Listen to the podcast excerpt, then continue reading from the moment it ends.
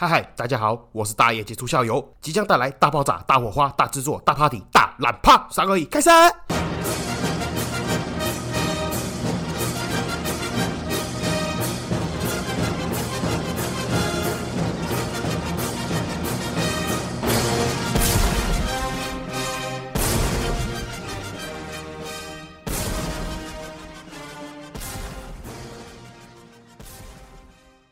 嗨嗨，这里是社会观察日记，我是大家就下来欢迎回来。好，今天的故事主要就是承接上一集哈，我阿嬷人生哦这一辈子神奇且伟大的人生故事。那另外啦哈，就是其实我平常在那个 Facebook 也好啊，或是 IG 上面也好，会发一些干文、乐色文吧。那其实也蛮多听众群友好朋友会私底下来问我一些哈关于他们自己遇到的事情，或者是我节目和他们的反馈之类的。那其中呢有两个问题哦，两位听众问我的，那是关于上一集那个无良葬仪社的内容。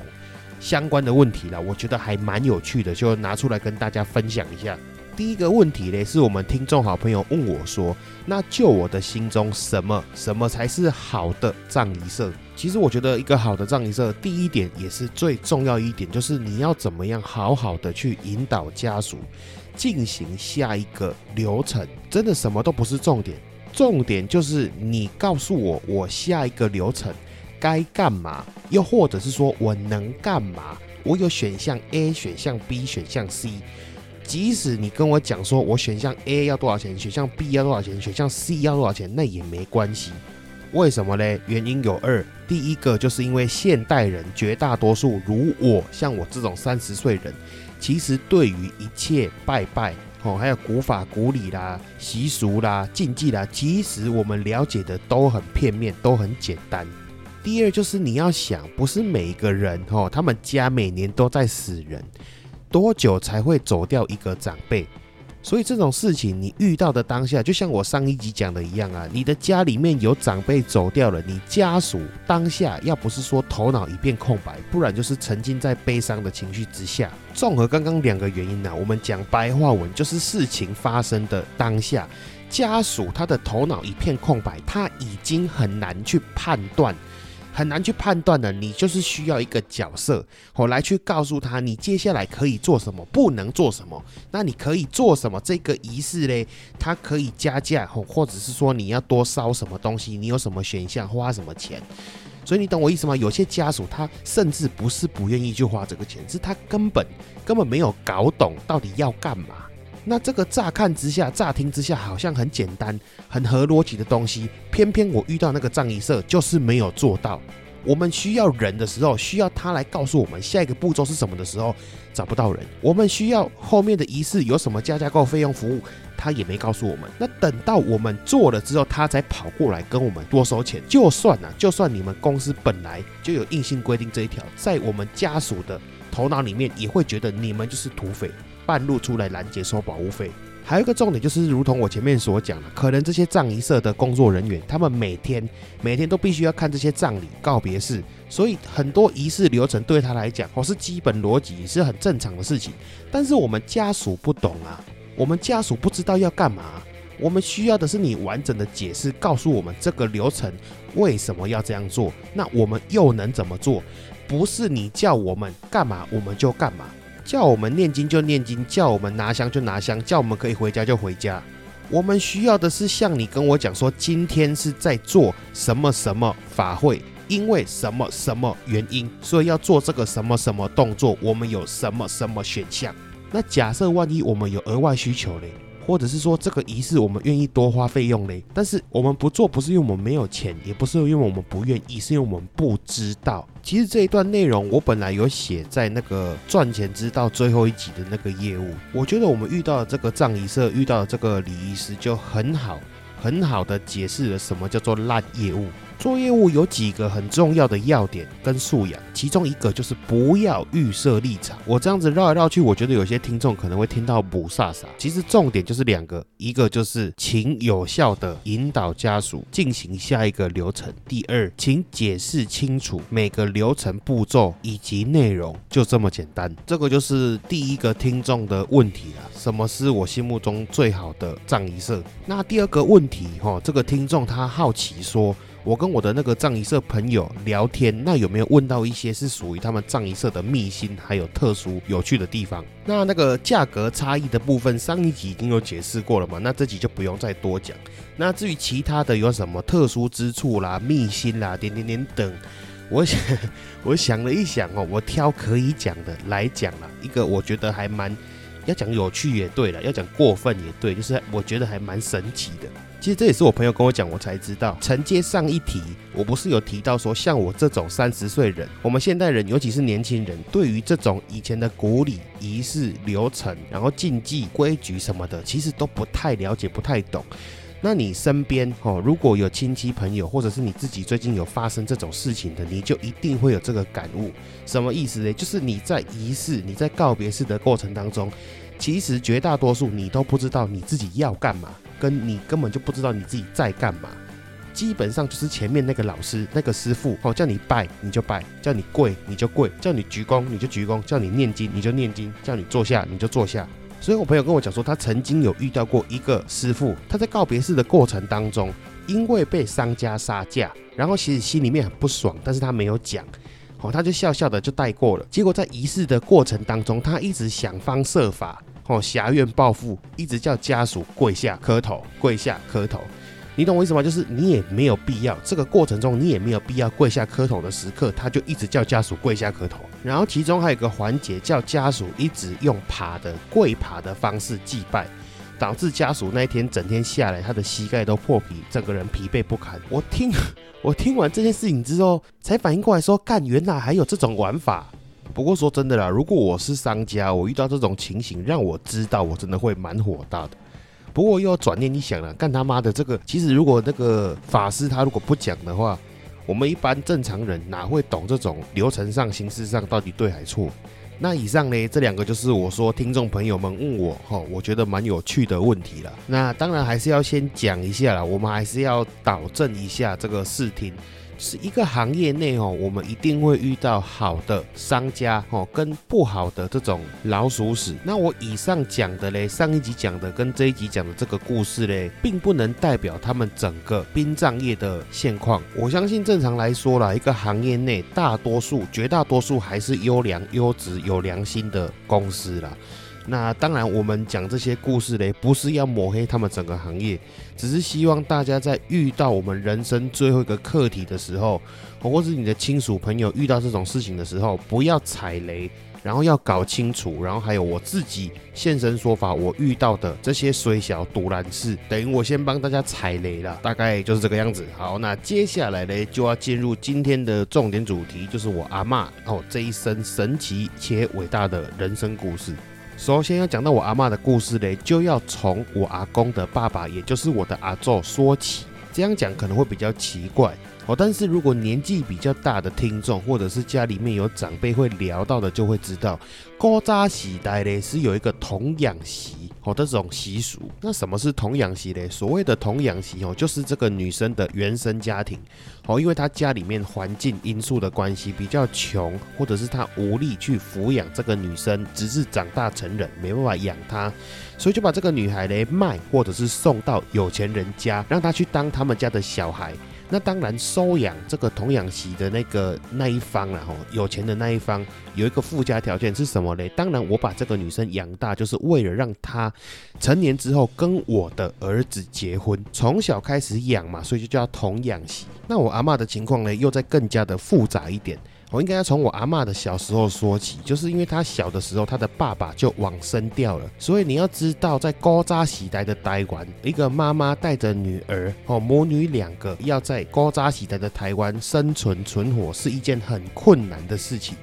所以他妈妈为了要活下去，只好在二嫁改嫁给我这个阿公的爸爸，我这个阿祖哦，因为他当时候在地方上面算是有钱人，所以就娶了这个我阿妈的妈妈作为第三房。那当然，就如同我前面所说，哈，要讲到我阿妈的人生故事嘞，就要先从这个我阿公的爸爸，也就是我这个阿祖的故事讲起。我阿祖出生是在我们这个海县的静冈寮，那静冈寮这个地方呢，就是现在的哦静宜大学附近的静江里。那当时候他的活动范围嘞，就是大概在静江里哦静宜大学这边一直到这个台中市西屯区的玉门路这一段，基本上就是大肚山的范围内。那为什么它的活动范围会那么大嘞？因为我阿昼他以前哦，他以前就是传说中的大肚山上黄飞鸿。我阿昼他既不会佛山无影脚哦，也没有铁鸡斗蜈蚣过。他的工作就是我们台语讲的“滚桃腮乎”啦，拳脚师傅哦，就是类似帮人家治疗跌打损伤，还是什么气血不通哦、内伤之类的。哦，其实就是高扎喜呆的医生呐。那也因为这个背景的关系，哈，交友广阔，哦，人脉认识的蛮多的，所以也有从事中介的身份。哦，那当年的中介是在中介什么嘞？其实就是在中介牛。哦，因为当年的牛就是我们的生产工具，农业社会嘛。所以后来我阿做他嘞，就在现在的大概东海跟台中荣总那边附近。开了国术馆，那家里面呢，如果有老人家哈，八九十岁以上，你们的阿公阿妈可以去问一下，当年呢这种国术馆也好，或者是中介牛资也好，在当时呢都算是还蛮高薪、收入还不错的职业。再加上哈，这也不知道是真的还是假的，但是是我爸告诉我的，他说我阿昼呢有一帖哦，这个清朝时期祖上流传下来的多七礼。哦，这个秘方，所以这个国术馆的生意呢是络绎不绝，哦，生意很好，所以我阿宙在当时候的当地算是小有名气。那题外话啦，是这个多七厘到底有没有用呢？我我也不知道，哈，但是我觉得啦，哈，就算吃了没有用，啊，那人也死了，也没办法证实说这个东西没有用。好不好？那至少呢，它可以流传到现在，应该是多少有屁用了。那是不是真的祖上流传下来清朝配方呢？我只能讲说，哦，我有看过影印本，那真的是勾扎喜呆的那种手写手抄毛笔字那种。那但是真假我也不晓得了。那再来呢，就讲到我阿昼的感情状况了。那当然啦，勾扎喜呆嘛，男人你又有钱哦，你又是个 doctor OK，怎么可能那么乖呢？那他其实当时候的背景是瓦咒他先娶了大房，那大房好像因为身体不好的样子，我忘记有生还是没有生啊。那后来呢，娶的第二房就是我阿公的妈妈。我印象中呢，我阿公他应该是有三四个姐妹的样子。那当然，哦，这个二房只为了 Doctor Young 哦生了一个男生。Doctor Yang 怎么可能就此就放弃嘞？所以这个 Doctor Yang 呢，就又娶了第三房，也就是我阿妈的妈妈。那接下来呢，就是宛如哈八点档连续剧的剧情就发生了。当然嘛，因为高扎时代的台湾哦，毕竟是父权社会。这个男人的权力比较大哦，所以你男人有能力有钱要三妻四妾哦，并不是一件太奇怪的事情。只要你有能力，你要娶几个老婆都不是问题。但是哦，不管是高扎喜台还是现代，有哪一个女人会希望会接受自己的老公？去娶一个女人来跟他分享爱，对不对？自家脚踏车莫名其妙就变成共享单车，本来自己在骑的脚踏车突然就被人家骑走了。所以就是在这个背景之下了，二房的太太跟二房的小孩当然不希望爸爸莫名其妙去娶一个女生回家，好跟他们分享爱，除外还要分享财产。那想当然了啦，我们的大肚山黄飞鸿哦，Doctor Young 哪有在屌他？当然还是娶了三房嘛，那不然这个故事就演不下去了，对不对？那娶了三房就这么刚好，就这么巧哦。三房迎娶进门之后，刚好二房的太太就这样子往生掉了。那这一下子又更激化了二房跟三房之间的隔阂，还有误会。好，二房的小孩都认为是这个三房太太去克死他们的妈妈，所以就在这个背景之下了，Doctor Young 为了要解决二房跟三房之间的纠纷，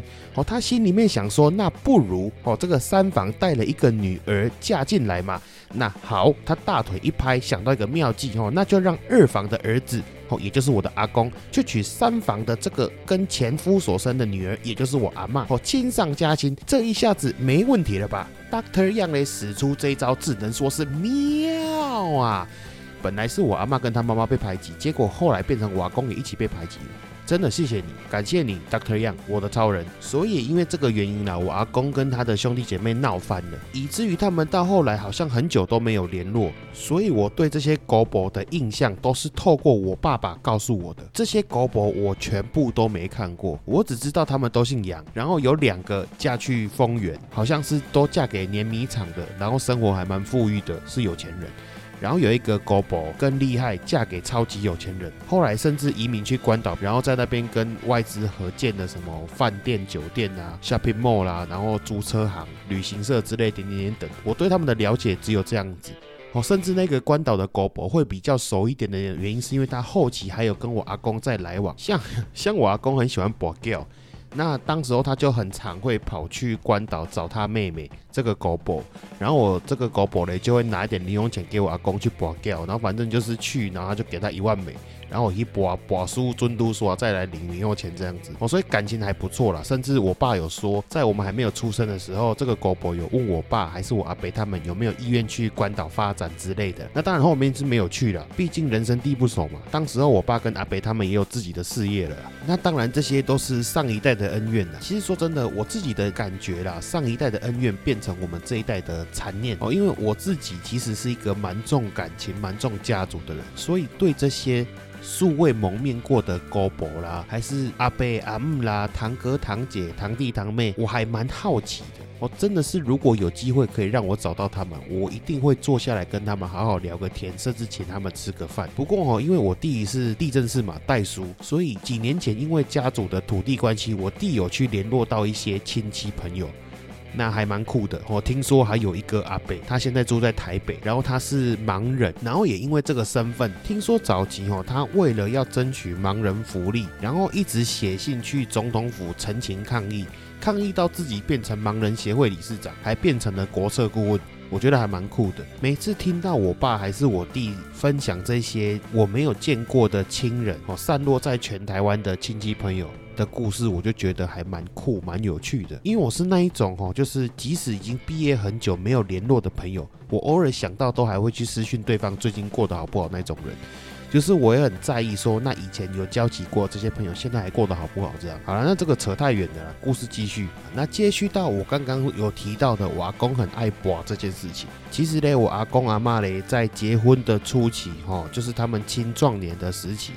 因为我阿做有钱嘛，那我阿公身为儿子，他拿的那一份财产一定不会少，所以当时呢，我阿公很早就当了老板，成立了自己的物流公司。那所以你也知道嘛，家里有钱，又是公子哥哦，又是长子的身份，那自然而然的这个钱就不手软，爱博掉哦，喜欢赌博。那这样子赌着赌着呢，就把公司给搞破产了，还搞到负债。其实这些呢，都是我听我爸爸那一辈的人转述的哦，所以其实我真实情况也。不是很清楚，我只知道大概是发生了这个破产的事情之后，我阿公可能是痛定思痛了，就转变了，脚踏实地的去工作养家糊口。那当时候的时代背景吼，就是刚好恰逢台湾十大建设，然后当年呢，我阿公就是参与了这个国道建设的这一个部分。那有些听众年纪比较小，可能不知道，当年台湾做这个十大建设，导致台湾人的公共工程技术还蛮厉害的。啊，价格便宜，技术又好，所以有什么情况呢？就是外销。台湾当时候的这个技术团队呢，甚至远赴东南亚，这个印尼啦、菲律宾啦，远到像杜拜的高速公路还是道路工程，都是台湾人过去盖的。那我阿公呢，当时候就是自愿跑去国外，为什么呢？因为国外的薪水跟奖金额外提成比较高。至于我阿妈呢，当然就是留在台湾。一个人抚养四个小孩，就是我爸爸以及他的两个哥哥，还有一个姐姐。那省吃俭用，一边工作一边存钱，最后在逢甲我买了一间房子，继承了大肚山黄飞鸿这个 Doctor Young 的手艺，开了一间国术馆。那这个位置呢，大约在现在的逢甲公园附近然啊。那因为那间房子呢，现在已经出租给别人了，所以我们都没有住在那边了，也算是我小时候长大的地方了。说实话啦，也不知道真的是因为大肚山黄飞鸿这个 Doctor Young 哈，他很有料，传承下来的技术很厉害哦，又或者是像我刚刚一开。开始讲的一样，我可能被我阿妈瞧过哦，没有好的都死了。那再怎么两光嘞，每天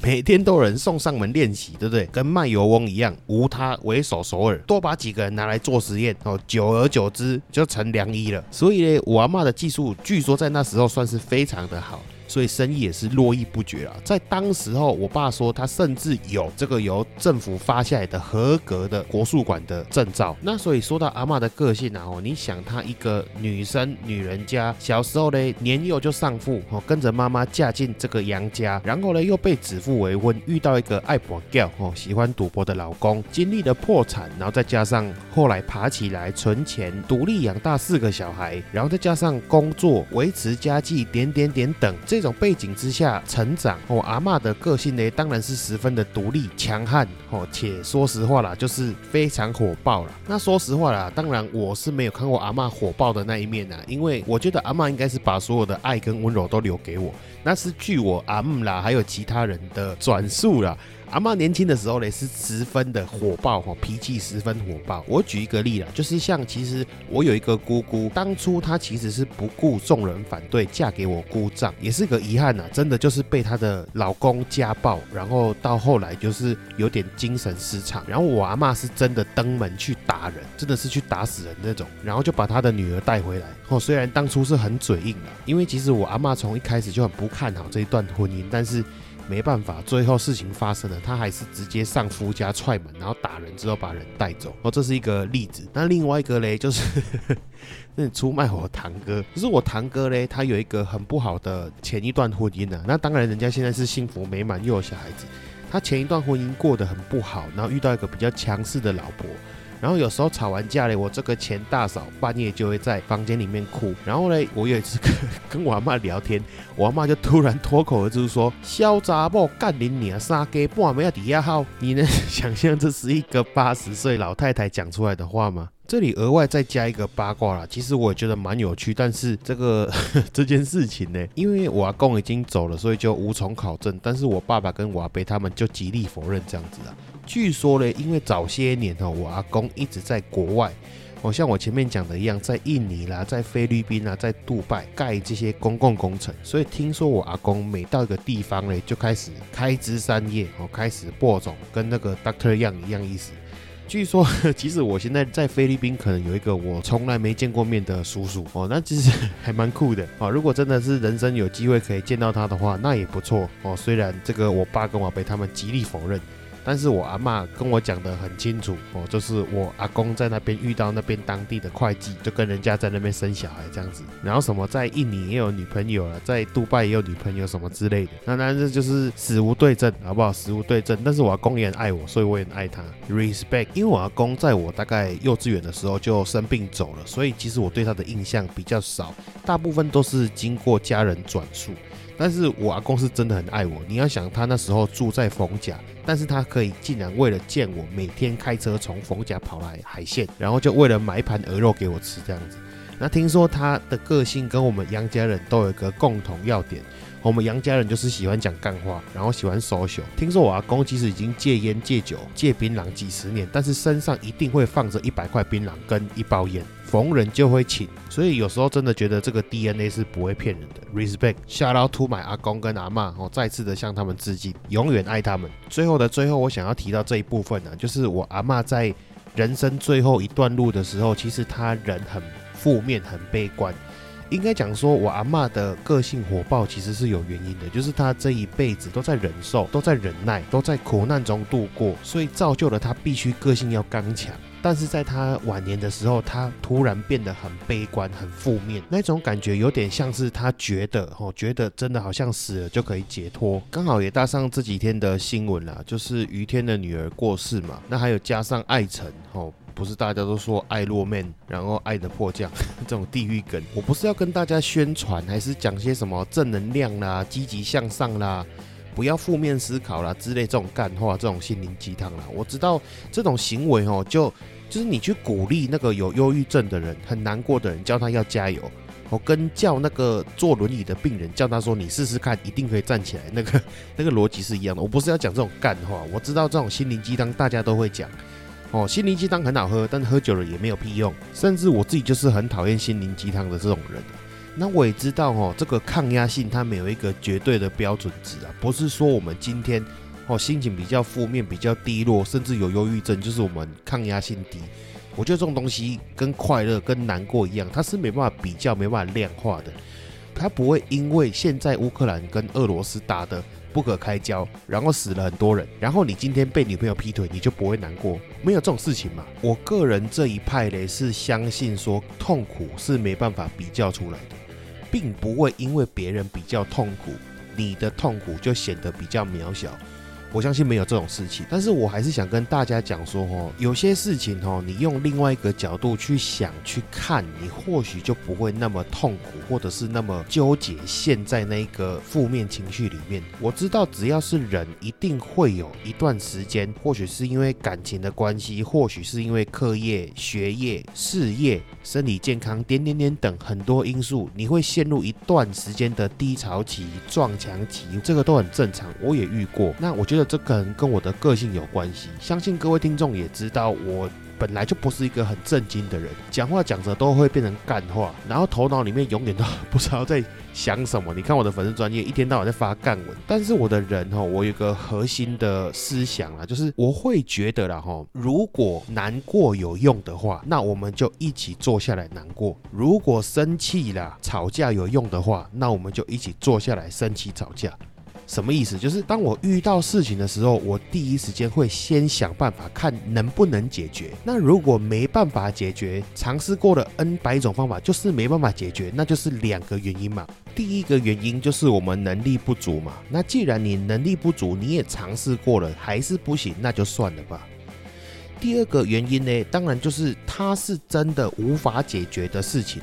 那也当然就算了吧，反正它就是无解了嘛。什么意思？我举个例子，假设今天是我们的感情出现了状况，你的女朋友突然要跟你分手了，那你第一个就是尝试看看吧，那是不是她嫌你长得不好看？那你就是去尝试改变自己的外观，还是个性的关系？那你就是尝试看看变得比较温柔、比较体贴，还是她嫌你学历低？那你就是想看看能不能上进一点。增强学历，还是他嫌你工资低，那你就想办法看看可不可以找到一个更好的工作。那如果你尝试过了，但是就是达不到他的要求，那就算了吧。你的天花板就在这里，那就算了吧。这就是我所谓的第一个哦，你有尝试过了，但是你就是不行，那就没办法了，那就算了吧，放过自己吧。第二个哦，就是你发现你的女朋友要跟你分手，其实就是因为她就是不喜欢你，就是不爱了，或者是说她就是突然发现她自己就是同性恋那这种本来就是无解的东西，那你就放过自己吧，你就算了吧。你再怎么努力也是没有用，因为它就是无解。这个是我自己真的在生活日常中遇到一些问题状况的时候，我会优先拿来思考的方向了。也是为什么我自己在陷入低潮期的时候，会很快很快的就脱离这个负。负面情绪当中，就是因为这样子。还有一个重点，很多人说过，他也听起来很像干话，但我觉得他是真的。常常会有人讲说，哈，你要活得快乐，活得开心，活得精彩。